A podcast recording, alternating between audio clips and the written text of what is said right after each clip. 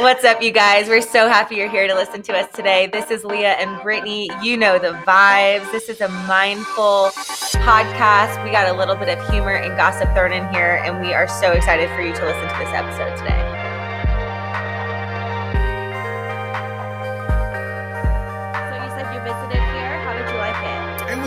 I went to a, uh, a Denver Broncos game. I stayed right across the street Oh yeah. And I found it so weird that y'all had a amusement park in the middle of the city. right? Isn't it so bizarre? It's like Six Flags yeah. is technically in Atlanta, but it's out yeah. of Atlanta. exactly. I haven't been to it yet, but this summer. Yeah. Wait, been where? To Elitch Gardens, the amusement park in Denver. Oh. Like it's dead center in the city. Like, mm-hmm. never seen that. That's so sick. I didn't know there was one of those there. Yeah. All right, you guys. Today we have a very good friend of mine. We have Lequwan James on with us today. He does go by Quawn, so you're going to hear us shortening that name from him a little bit. Quawn lives here in Atlanta. He lives near me. He also has a husky puppy who is only a week older than Luca. So we've gotten to share some fun puppy stories with that. But we wanted to have Quawn on today because he has a really interesting story. Quawn is a bit of a badass. He did all kinds of sports growing up, football being the main sport, football and wrestling, right, Quawn? Were your main sports? Uh, football, wrestling, baseball, and soccer. Mm-hmm. So everything. Played football in college, went out for the NFL combine. We're going to let you talk about that a little bit because I think that is really interesting. All while in med school, he is now currently a practicing nurse practitioner what's really, really cool about what Quawn does, and we're going to get into it, but he does the medical and the cosmetic side of being a nurse practitioner, which I think is so interesting because he gets to see all sides of the benefits of being a nurse and getting to help people in different ways. He also had COVID last year, survived that. We're going to talk about all of the amazing things that Quawn does and has been through and has gone through, and he's going to teach us some things. Are you ready? I'm ready. okay, Quawn. So I know you grew up here in the South. Yeah, you grew up in South Carolina, right? Mm-hmm. Yeah, I grew up in a very small town. You could blink and you were in another city. it was very small. Everybody knew each other. It's like one of those cities where everybody thinks they're cousins because, you know, we're all right. that we see. yeah. But, yeah. And then I came here uh, right after college. Mm-hmm. Okay. Where did you go to school and where did you play? Because you played football in college. I went to University of South Carolina for the first year. Then I transferred okay. after that to a Division two school called Newberry College. Because unfortunately, you know, when I was in Division one, they want you to be a athlete student and not a student athlete. So, you know, and that mm. time I was very mature. I'm like, I don't know if I'm going to make it to the NFL, but I know that I want to be in healthcare. So I transferred to a small school where I could still, you know, pursue my dream of uh, playing college football and then also getting my degree in nursing and biology. So I got to do to kill two birds with one stone. That's really wild. As a young adult, teenager, essentially, you were able to decide to take a step back from being at a, a really great, huge school for football because they didn't want you to take your academics as as serious as you knew you needed to. Yeah. So I just made that decision. Yeah. Were you at South Carolina on a scholarship or were you a walk on? I was on a scholarship. It was only partial though. Okay. And then when I went to Newberry College, that was a full. Mm-hmm. Okay. Hell yeah. So was South Carolina pissed when you wanted to leave or like you didn't care because you knew that your academics was more important? I didn't care because I knew like, I mean, I, I grew up in a very small town where not many people, hardly anyone has made it out to become something better than where we're from. So, you know, I'm the only person where I'm from to has gone to college and definitely the only person that has gotten a master's degree.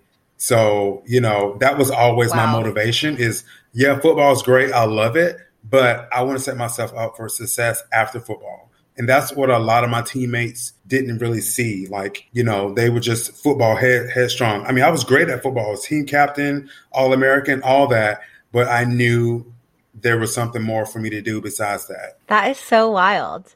Do you that is so wild just because most people's dream would be to get to play football, D1 football, And they're not, an 18, 19 year old, 20 year old is not looking past that. They're looking at all of the perks and the benefits of getting to play D1 football in the South. Mm-hmm. Yeah. For me, it was great to play football. But at the same time, even though I played football, I didn't get to really enjoy the whole, oh, he's a college football player because you know, on our away trips, I have a book in my hand because I have a test when I get back in nursing or biology or a physics test. So I'm studying for that on our way to our away games. So I didn't really get to experience the college life like everybody else, but I'm glad I still got to play. Yeah, absolutely. So you so you transfer to a D2 school which is just a slightly smaller school. Still get to play football, but you get to focus more mm-hmm. on your academics a little bit more. Then you get your master's degree, but then you did still ultimately go out for the NFL, correct? I did. Yep, and that's what originally brought me to Atlanta is I came here to train with a high profile trainer that, you know, had a really good reputation for getting guys ready for the combine. So I came and did that and I then I took my nursing boards while I was training and I was working in the ER and training for the NFL. So it was literally two a days and it was the craziest thing I've ever done. But I was just driven. That's how I've always been driven. I would work a 12 hour shift, yeah. go to sleep, wake up, and then I'd work out. And then I work out later that evening because, you know, I've just had that burning desire to be great. That is insane now I know what happened, but can we tell the listeners what happened with the NFL Combine? Because it sounds I know a little bit more about football than I think the average person does, but it's regardless of how many people can go to the NFL Combine, it is still a very big deal to actually get to go out and try mm-hmm. to be a part of the National Football League, right? I mean, so what was yeah, that like? What happened? I mean, like you have a whole bunch of guys just you know, trying to achieve a dream that they've always wanted to do. And so you're competing against people from all over the United States that's had that has that one common goal. And you know, you already know going in that one percent of all these guys, you know, get an opportunity to to play. But all you can do is control what you can control. Um, I did well at my combine. I actually ran a pretty fast time for someone my size. Um, I was pretty strong. I did well there, but this broad jump wasn't that good. But I mean, as far as pound for pound and what I was able to do, it was pretty good. And at the time, the Falcons, the Vikings, and the Bucks were interested as like you know like a type of free agent type thing. But then it didn't pan out. And then from there, I was gonna try to go into the Canadian League. And then once I saw the pay, I was like, no, I make more than that as a nurse. It's no. not worth the brain injury. I was like, yeah. unless I'm making unless I'm making hundreds of thousands, no, sir. I, will take my chances being a nurse. Amen. Right? Wait, so so what position did you play? I played center in college, okay. and then when I was going out for the NFL, I actually funny story. I actually went in as a center, and they were like, "Oh, I'm not tall enough." So after I didn't make the combine that year, I continued to train the second year, and that's what actually started my weight loss transformation. I went from being 315, 320 as a center to about 255, 260 as a fullback. And that whole entire year, I learned how to catch, run routes. I mean, do everything that a, a fullback slash running back does. And I did great. I went from um, running about a five two when I was 315 to running a 468 when I was 260. Ooh. And there was like this big story on me that, oh, this guy made this huge transformation to try to get to the league and all this other stuff. So, I mean, it was cool. Like the pro, and that's what that's actually cool. started my, yeah, that's what actually started my addiction to the gym because I saw what my body looked like after losing all that weight because yeah. I've always been heavy. Totally. So for people yeah. to also to get a grasp on those times for a 40 yard dash, you said a five two and four six were your numbers? Four six, yeah, four six. Okay. You're running 40 yards in 4.6 seconds is the t- yeah. these are the numbers that we're talking about. And so Yeah. And Quawn, you're like six two, six one, six two? Six foot, about six foot. We're gonna give you yeah. that extra inch. You're gonna say you're six one. Quawn six one. Um, so I'm for reference, and I'm a I'm a pretty above average athlete. I'm five six, about 140, and I can run about a four seven forty without training. So for Quawn, who's six one, about 255, to run a four 0.6 second 40 yard dash. I think I need people to understand that that is fucking flying for a big ass dude. That is really yeah. fast. Mm-hmm. Right. And especially after you had gone through an entire transformation in a year, all while working in the ER as a nurse to shave almost a full second off of your 40 yard dash while also losing close, what, like 75 ish pounds is insane. Yep. And they didn't want you. Yeah, and now is Those the and I, I, wish I played now. I wish I played now because now the shorter guys get so much love now than when I played. Yeah. And and it's uh, yeah. When you were going right out, they wanted yeah, totally. When you went out for the yeah. NFLs, when they were wanting these like big behemoth of dudes, exactly. but they weren't. The thing with you know the thing with sports is like the bigger you are, the stronger you are, but the less agile and quick you are. So then if you mm-hmm. lose the weight, you can get faster, but you can lose strength. So it's like this weird fucked up game, especially in football, especially yeah. if you're going to do if you're going to do full and running back because it's two different spots, but they use the same guys. So you have to be able to do two different positions and it's wild. It is so it is. hard, but I still think mm-hmm. that like that is so amazing to even be able to have that experience and go out for the NFL.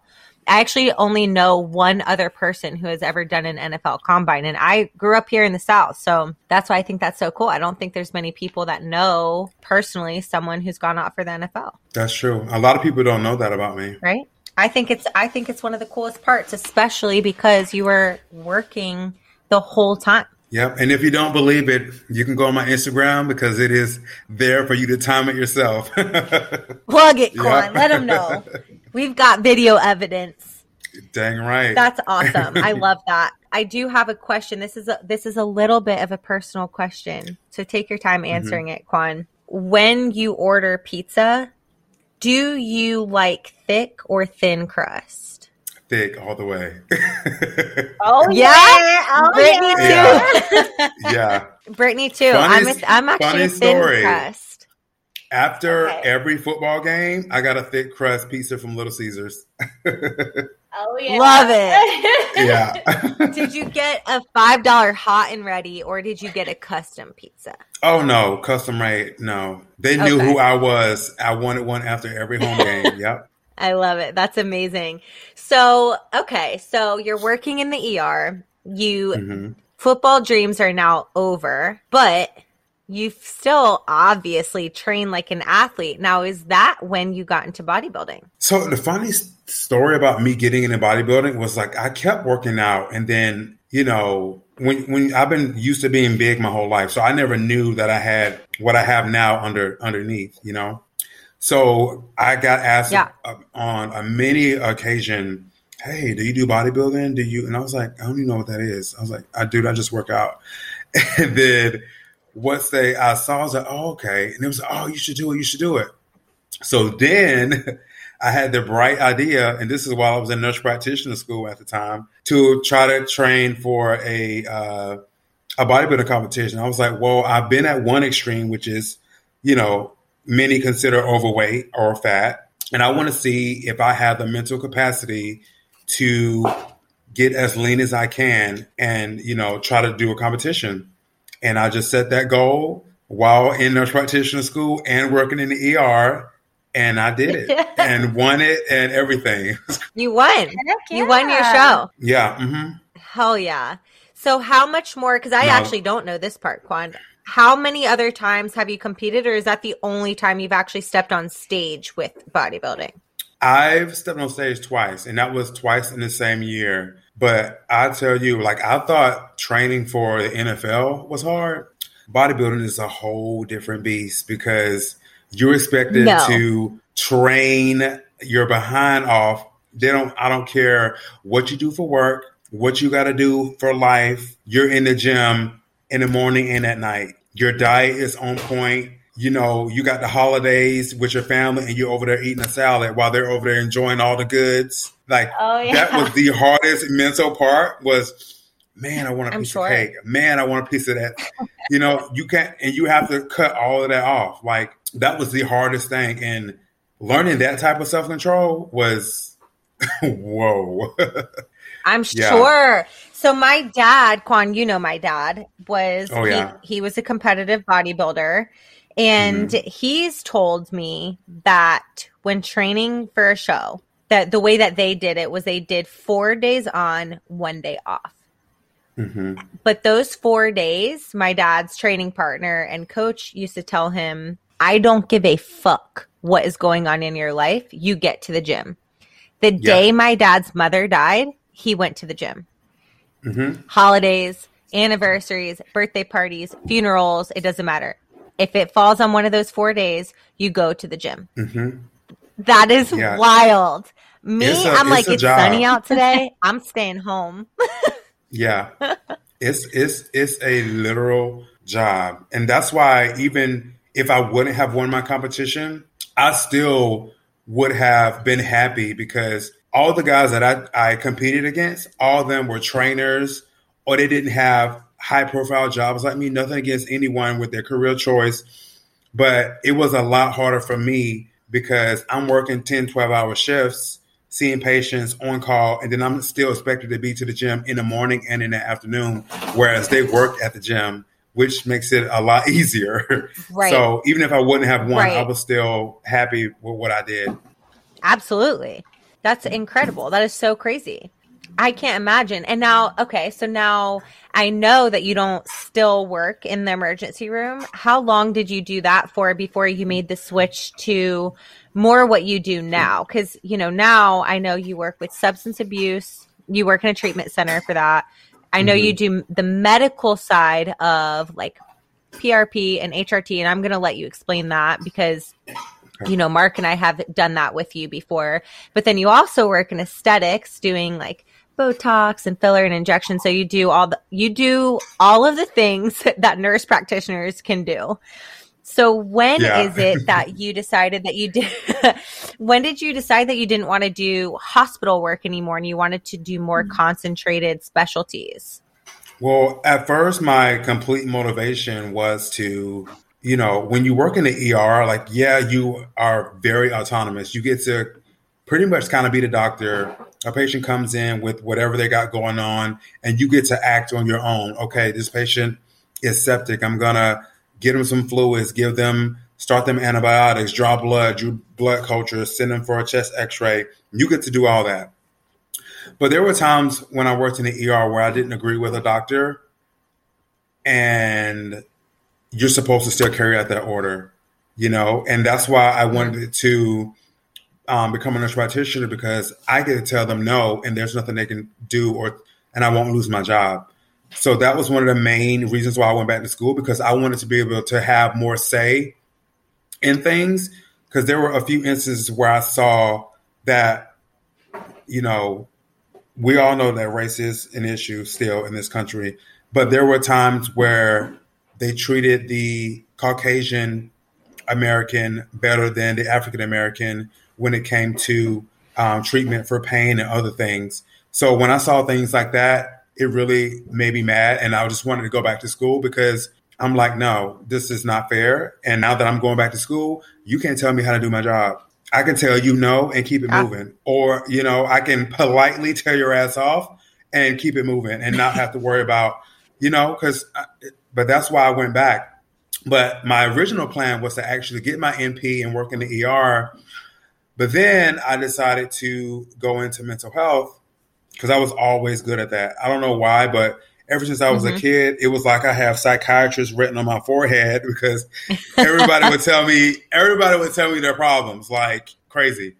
Yeah. So I went to mental health. And then, of course, with mental health, you know, the substance abuse realm came as well. But I, have always worked. Um, I kept a foot in what I like to do as far as skills, which was orthopedics. I didn't want to lose my skills that I've learned, you know, acquired over so many years in the ER. So I worked part time in the mental health, and then also part time in orthopedics and regenerative medicine. And then I decided, man, I really want to do aesthetics. Like, I really want to be the one stop shop type practitioner for my patients. Like I want to be able to talk them through their mental health, get them looking mm-hmm. good, like get them looking good inside as well as out and give them a clear mind and that's why I work so hard to learn so many different things because I want I want my patients to be able to get everything they need from me, and you know just develop a relationship. Because if they if you have a relationship with a patient and you get to do so many things, you pretty much got that patient for life. You know. Yeah. And totally through medicine and what I'm able to do, you're able to show them a lot of things that they didn't even believe that they could accomplish or the way they could look. And, you know, I've helped a lot of women and men, you know, feel better. Mental health is better. They look great.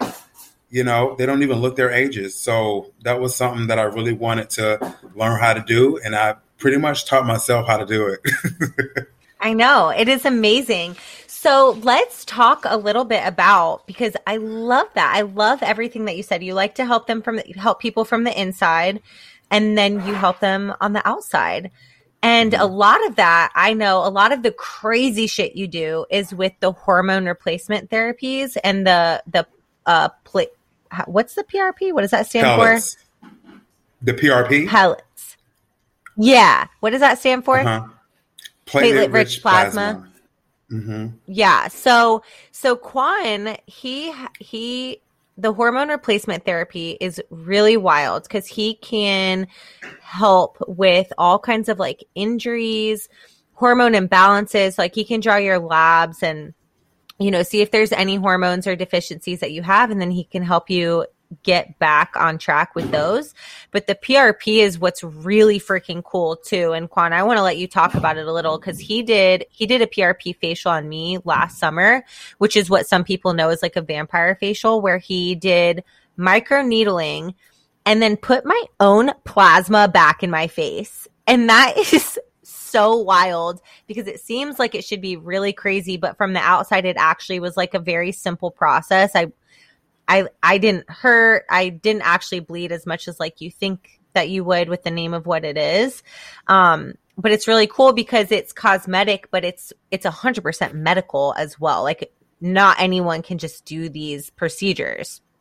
Like Quawn has to have mm-hmm. like certain licenses to do it.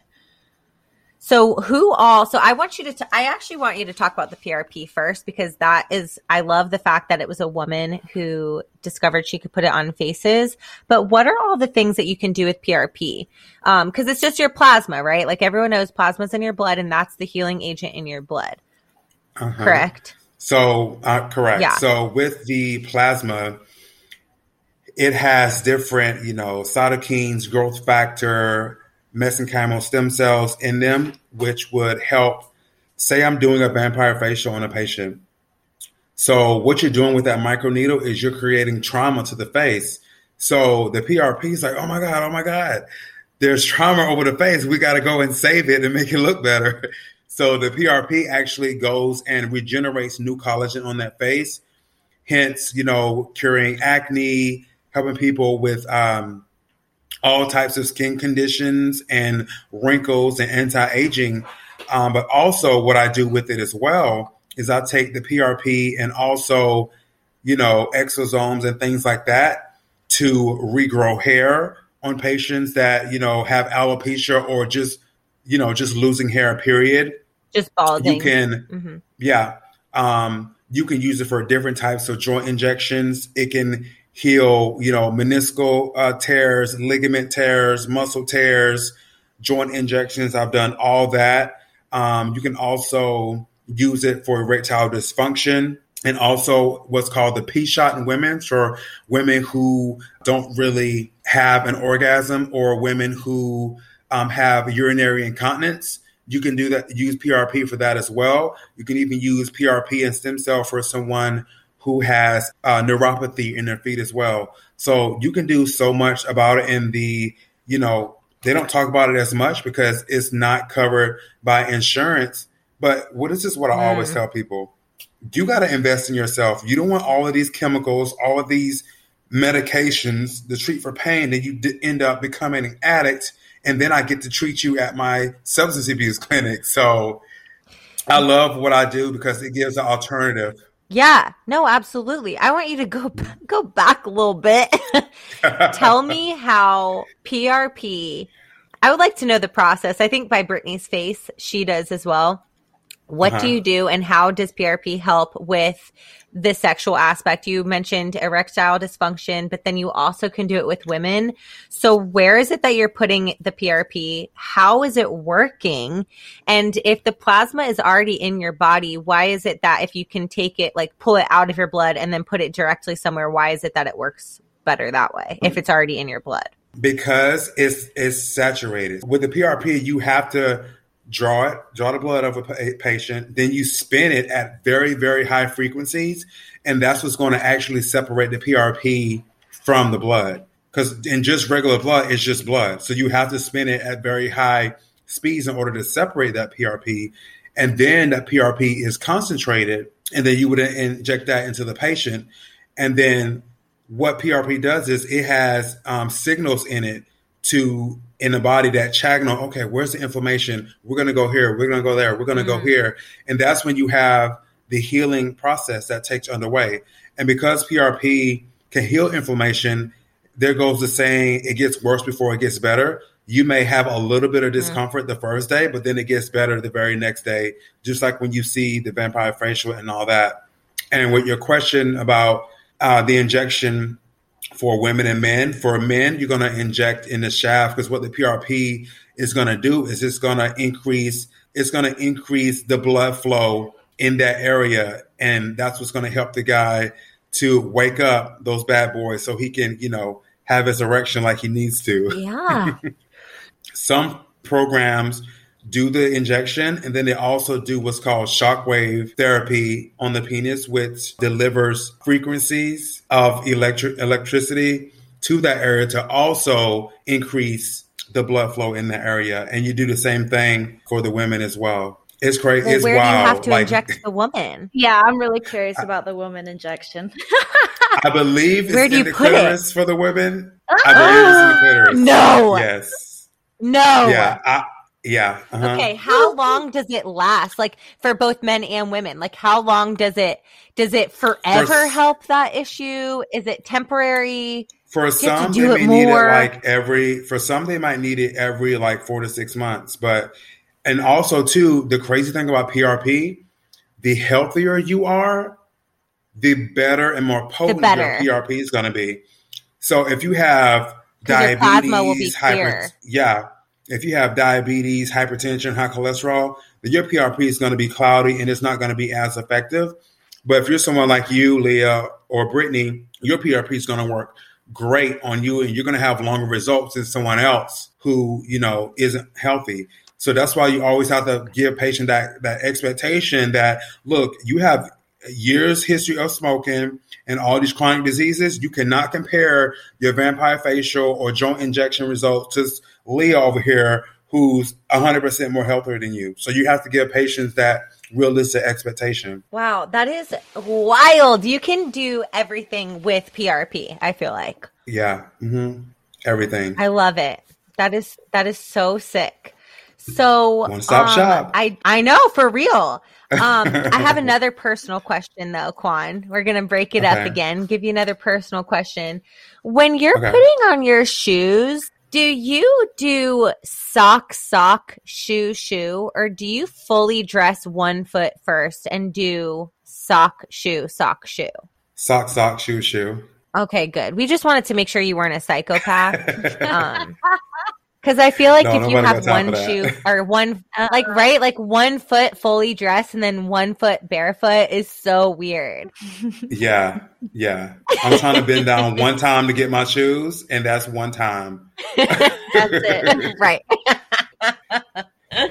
So that's I awesome. I kind of want to hijack um, the conversation. So do I, it, do it. I also grew up in a small town where everybody knows everybody. Everybody is in everybody's business.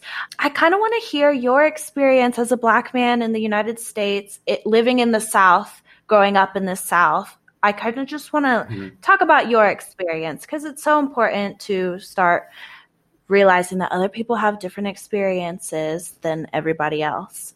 So take it away. I can tell you many instances actually. When I was in college, um, me and my brother and a few friends were walking back to my apartment from a bar where all the college kids go.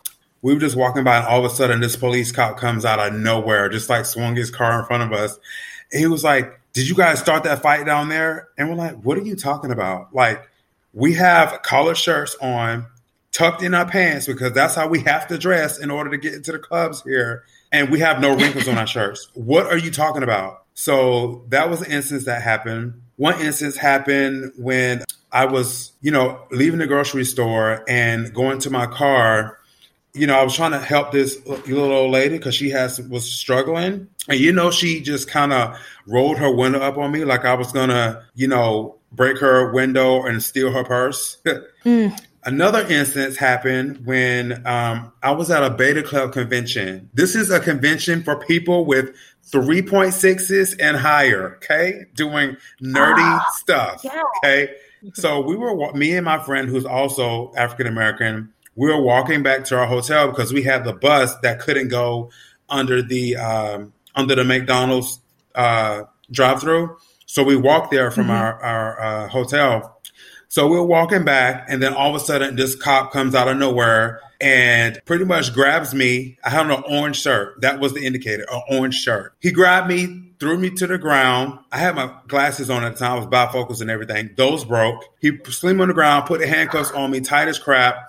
I was like, uh, we were like, sir, what, what, what do we do? What do we do? We just went and got McDonald's. He was like, you, you stole something from this bar. I'm like, sir, we're here for a Beta Club convention. I don't know what you're talking about. And the description was a guy that had on an orange shirt. So oh it was a whole. I told I told my friend run and go get our teacher. She was white, and she she could tell you this because she remembers this freaking 15 years ago. She does not forget totally. it. And uh, he put me in a car, slammed me against the door, all kinds of stuff for no reason, no reason at all. And so finally, my teacher came, and this black cop came, and they told me this cop had a problem with being racist, and they said uh, he had an argument with his girlfriend prior to his shift, and he took his anger out on me, and that guy ended up being uh, fired or whatever. And another one happened while being, yeah, another one happened while being a nurse practitioner. And now from now on, I have my badge and my stethoscope and my white coat in my car to let them know that I am somebody. And I feel like I have to do that. It's it's sad, but I, I do.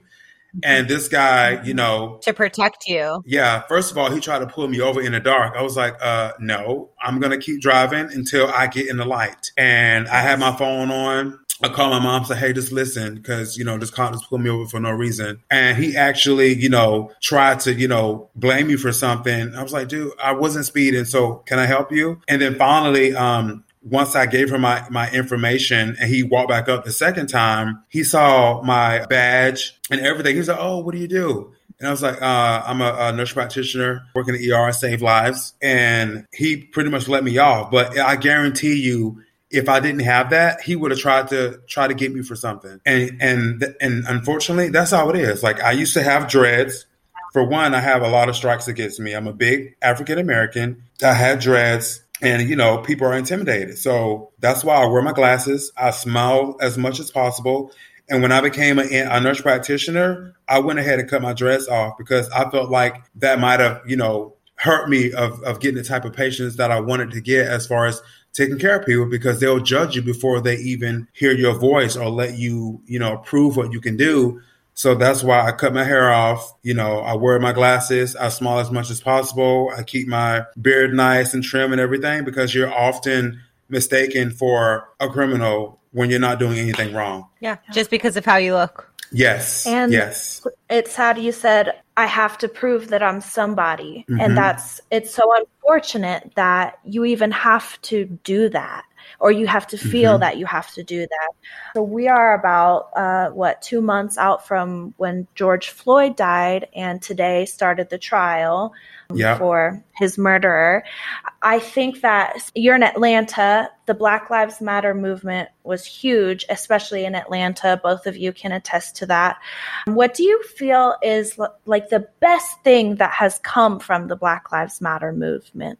You see more people supporting black owned businesses more now than ever. And this yeah. that's one of the reasons why it gave me actually gave me confidence and belief in myself that Quawn, you do all of this work for a doctor who mm. doesn't even know how to do any of this, and he's get he's taking a lot of your money.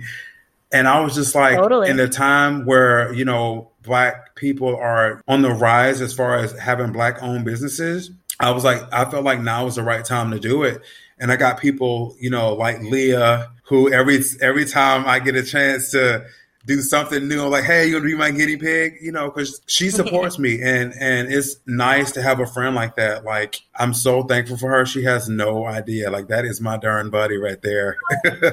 that's my friend. Yeah, That's Yeah, you do awesome things. And that's all I want to do. Yeah, I mean, you know, it fucking sucks, and everyone can agree. It fucking sucks that you have to have credentials on you so that if you get pulled over, you can prove that you're not just a black man, you're a black Yeah. man that also saves lives, as if that makes a difference on the value of your life. Yeah. I think that's really ridiculous. I think it's also equally as amazing that, like you said, because of everything that happened last summer, because people are finally, at least our generation, are finally like, no, you know what? We've had a fuck enough.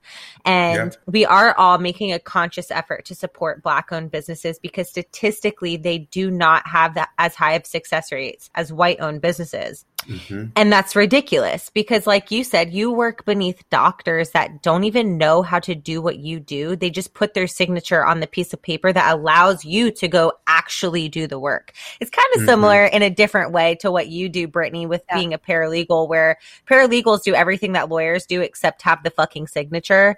Mhm. and you don't go to court. I know that, but like paperwork wise, like you're doing what people think the lawyer is doing, but it's really you doing it and then they stamp it. So, but I say that because I know, and you didn't quite say it, so I'm going to say it for you, Quawn, is that you did officially launch your own business where you can do all of these things that you just spoke about the medical, the aesthetic, the cosmetic, the mental health side of all of what you do, and you started your own business Yep. right? And you have your own office, but you can also do virtual things like with your HRT. I know you can do virtually in the way that you can mail, like you can ship products to people if they need it. And I think that is so great. And I think that we do need more Black people in that industry. Because, like you said at the very beginning of this conversation, you noticed how Black people get lesser treatment. So I think Mhm. that people can feel safe and comfortable coming to you because you are a gentle giant, which is the name the name of his company. Yes, ma'am. so I think that's awesome. I think that was a really good question, Brittany. I And wanted I to love ask that. too. Do you know your Yeah. Enneagram? Say what? Have you ever done your Enneagram? Figured out your Enneagram personality type? As in, like, well, I know my love No. language. Oh, okay. What's your love language? Yeah. I'm a person uh, with like quality time for sure. I'm one of those people who the simple things in life, I just like, you know, hanging out, watching TV, going to dinner, and then, you know, communicating, of course, which a lot of people don't do these days.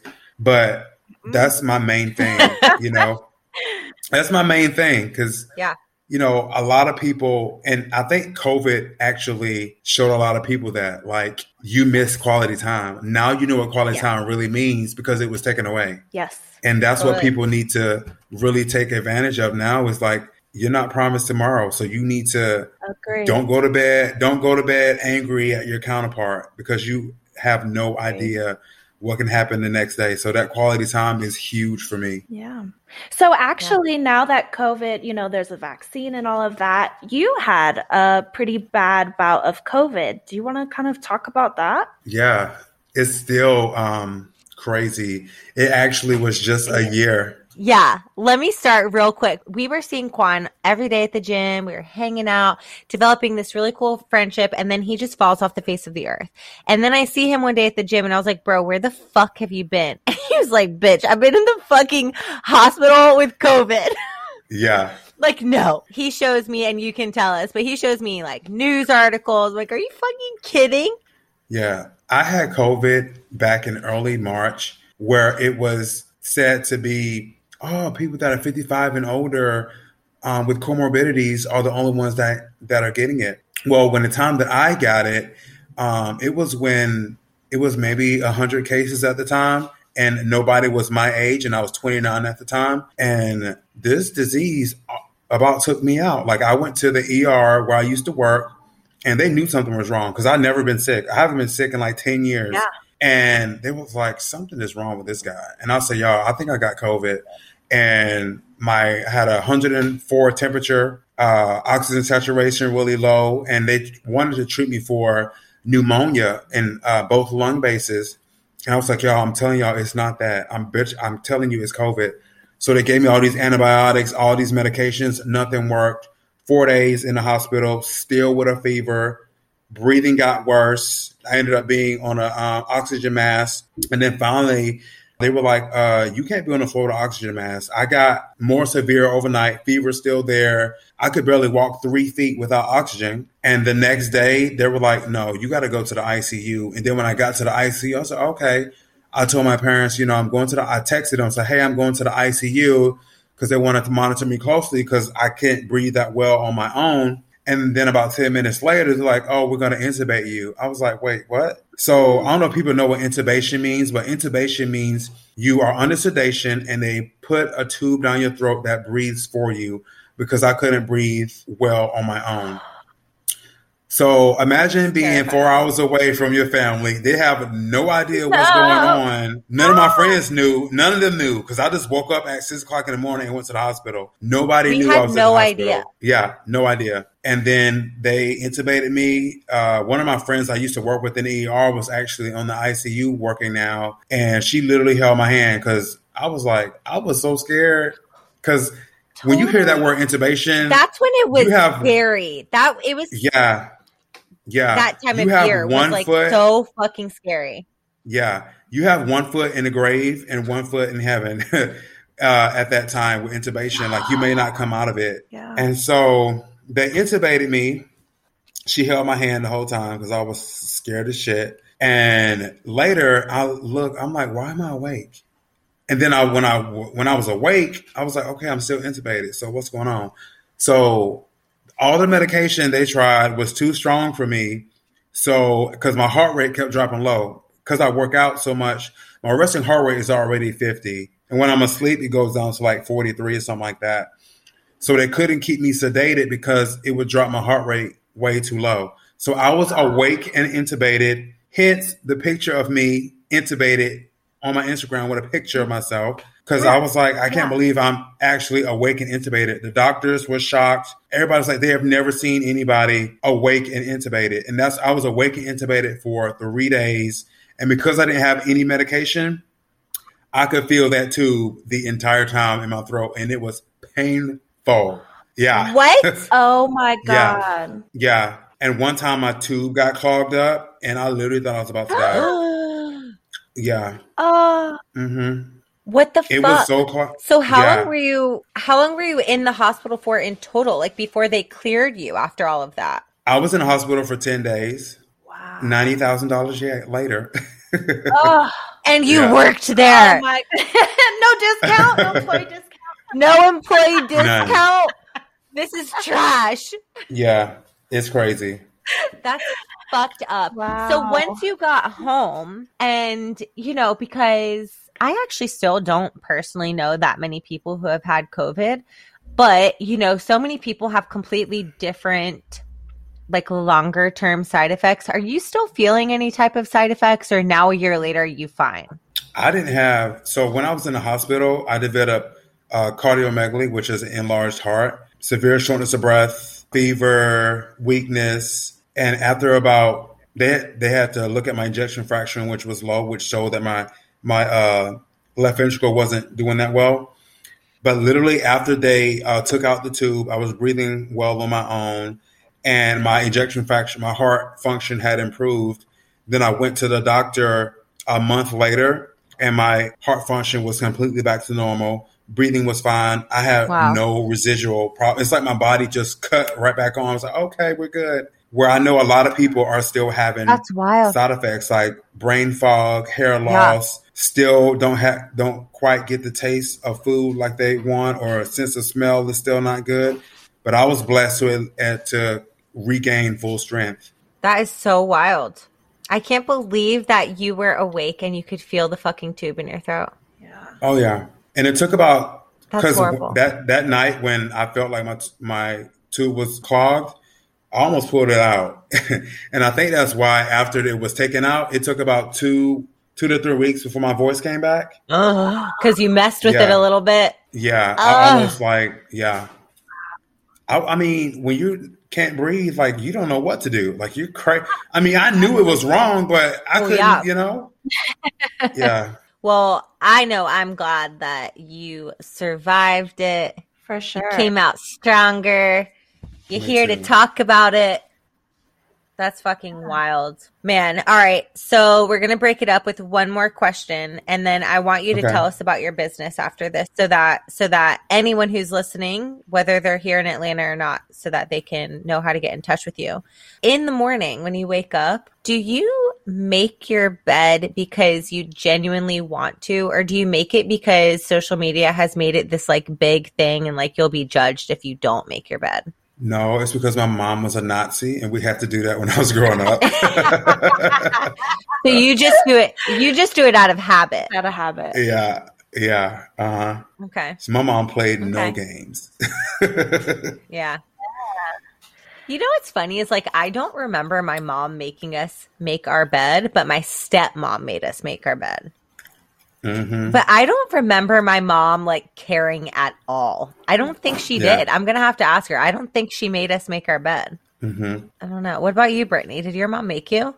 No, but I I was also like, I ain't listening to you, mom. You know. That Yeah. kind of- I have I one more love- question before you talk about your business. How, Okay. as somebody who has accomplished a lot, you have a, a lot you can write on your resume. How do you deal with failure? I posted this. Funny you say that because I posted this uh, this message today because I always I try to when I wake up in the morning I try to think of something that's happened in my life to try to give someone some wisdom who might need it. And it says something about a hundred failures can equal one success.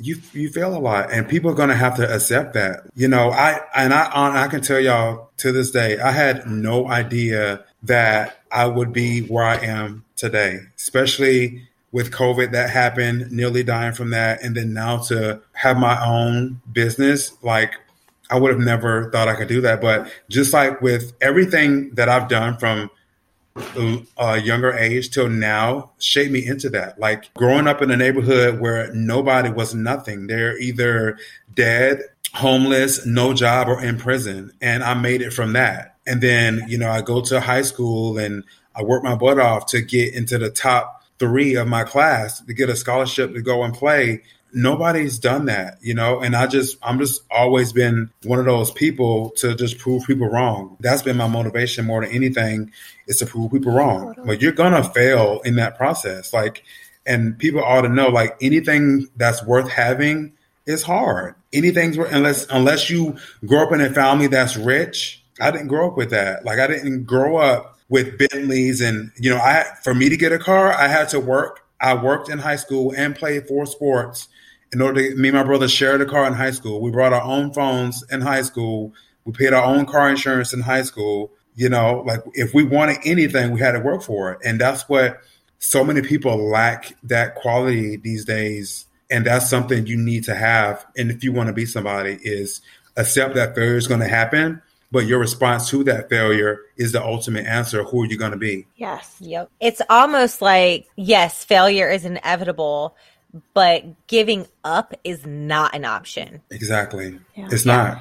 Just like when people are having their Sunday fun day on the weekends and stuff, I'm in here on this computer trying to build this business or, you know, taking care of a mm-hmm. patient, make sure my patients are good. Like, because I know at some point I'll Yeah. be able to do all that stuff. But right now it's that grind time, and that's what I'm doing.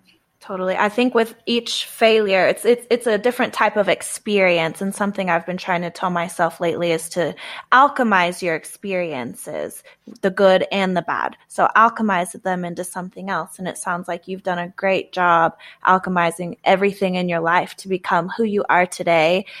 Just trying to be a role model to show people anything is possible. Yeah. That's amazing. And anything is possible. And like you opening up your own place. Tell us about tell us about your new your your practice, your business, Tell us what you do, what you offer, who you can help, and how people can find you. So I can help anyone. Everyone. But in, yeah, but in my uh, business, I treat hormone replacement, and that's in both men and women.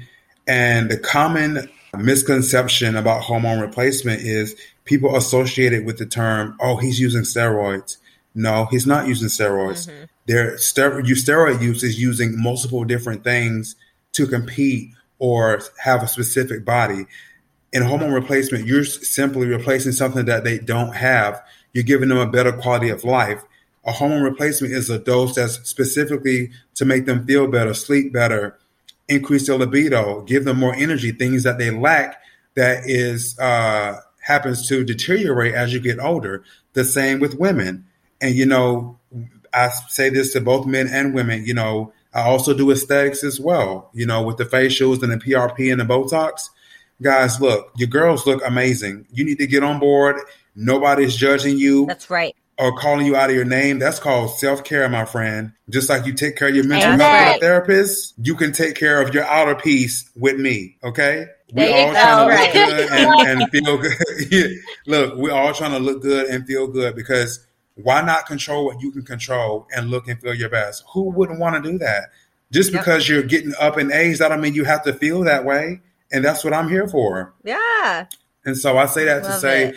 I have patients all over um, the United States. I can do their uh, evaluations over the phone. You can go; they can go to any LabCorp to have their labs drawn. I'll call them and tell them their results, and then I can ship whatever products to them as far as HRT goes and I do both the injectable and also pe- uh, in the form of pellets as well. And then I use regenerative medicine, which is PRP, exosomes, uh, Wharton's jelly, those different types of things to give people a different alternative to saying, oh, because our doctor would say, oh, you need a knee replacement, you need a hip replacement. Actually, you can get regenerative medicine procedures done to prevent that from happening.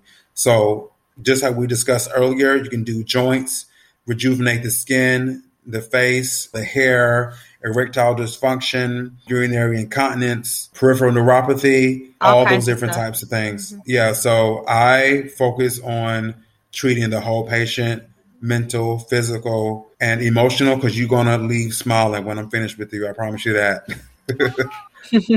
That's amazing. We love it. Mm-hmm. And so, and you guys listening, we will put all of Quawn's info in the description box of this show. Gentle Giant Care. Am I saying that? It's Gentle Giant Care, right, Quawn? Yes. Mm-hmm. LLC. Okay. Yeah, so that's the name of his official business. Um, everything is legit, as you've heard. Quawn is licensed, he's educated. Everything he does is 100% legal. I personally know a few people actually who have gotten hormone therapy from Quawn who don't even live here as he has already explained, it can all be done through the phone and through the mail. And so, if you are someone who's been listening to this and you think that you maybe need to get your labs checked, you maybe have some hormones that are off, contact Quawn. He'll keep everything anonymous. He doesn't, obviously, with HIPAA laws, but also he's obviously just a great human and would never tell anyone that you contacted him. So, if you feel like you need help from Quawn, reach out because he will help you. He never turns people away unless he just needs to refer you to someone else. That's the right. Sorry. well, Quawn, I am so glad that we had you on here, and I'm so grateful that you wanted to talk with us. Me too. Thanks for having me. It was great talking to yeah. you guys. I'm sure we'll see you in person soon, friend. yeah, we will. Is there anything else you want to throw out there? You can follow my Instagram at Quawn James. That's Q U A W N James. And my business is Gentle Giant Care um, on Instagram as well. So I like to post a lot of what I do so you can actually see for yourself what I do. And, you know, if you have any questions, you can DM me there and I'll be happy to answer your questions. Amazing. We love it. Well, thank you so much, Quawn, again for being on here. We hope that everybody loved this episode. Again, we'll put all of his information in the description box. And if, again, reach out, reach out if you need to talk to Quawn. All right, guys. Thanks for having me. Yeah. Of course. Thank you, Quawn. Thank you guys for listening. All right, ladies. Have a good night.